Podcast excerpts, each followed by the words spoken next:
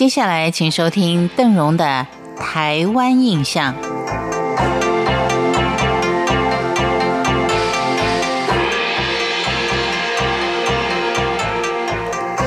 朋友们您好，欢迎您收听今天的《台湾印象》。在台湾的许多古都当中，寺庙必定是特别多，我们要提到的嘉义市原本也不例外，但是却因为在西元1936年嘉义市长是日本人川天修平的时候，他例行的是众神归天的政策，废庙除神，并且强并了全嘉义市63间的寺庙，使得嘉义市完整保存的古庙现在仅仅只有3座。这段古庙的辛酸史迫使得嘉义居民所供奉的神像是分道扬镳，硬把城隍庙当成了是神庙，地藏庵作为佛寺，其余的寺庙则遭到拆除的命运或改为其他的用途。而寺庙的财产也在西元1938年归入了财团法人嘉义济美会。日本人的这项欺压台湾人信仰的暴政，虽然是在台湾光复后取消了，可是万万想不到的是，嘉义政坛竟然会因为争夺济美会的财产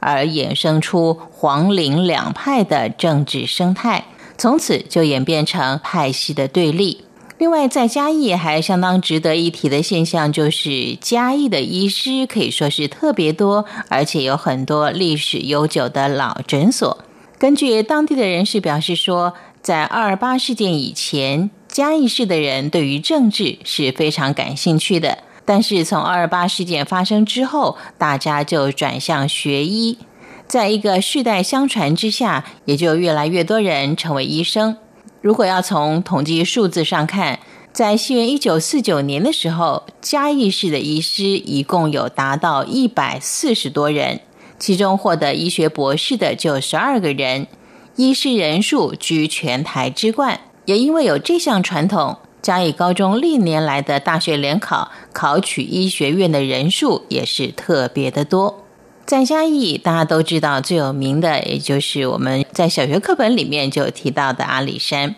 阿里山可以说是汉人开发嘉义最晚的地区，它应该是属于曹族的故乡。在这片浓密的山林里面，如果不是因为日本人大肆的砍伐森林，把块木运回日本去建造船舰、神社跟家具，至今可能还是一处神秘而未开发之地。为什么这座山叫做阿里山呢？因为根据史书的记载，是因为过去曹族有一位阿巴里酋长，非常勇敢，善于打猎，他经常从达邦，也就是现今的阿里山达邦村，翻越山脉一直到阿里山这块猎场来打猎，而且总是满载而归。后来他就常常带领了族人出没在阿里山，每回都带着丰盈的猎物回家，族人敬重他的英勇事迹，于是称他专属猎场的山脉就叫做阿里山。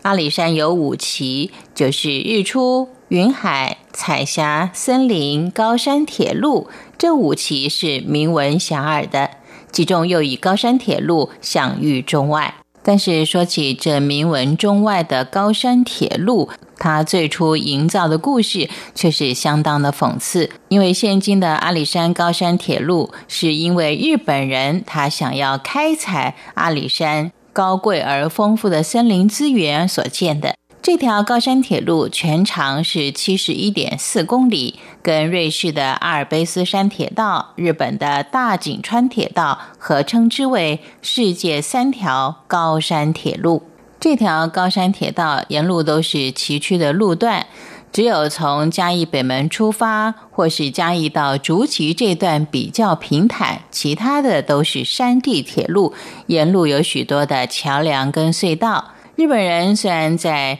西元1904年就进行了建造铁路的工程，但是因为没有办法克服独立山那段路段而搁置了好多年，可想见阿里山铁道的修筑是相当艰辛的。感谢您今天的收听，我是邓荣，台湾印象，我们下回见。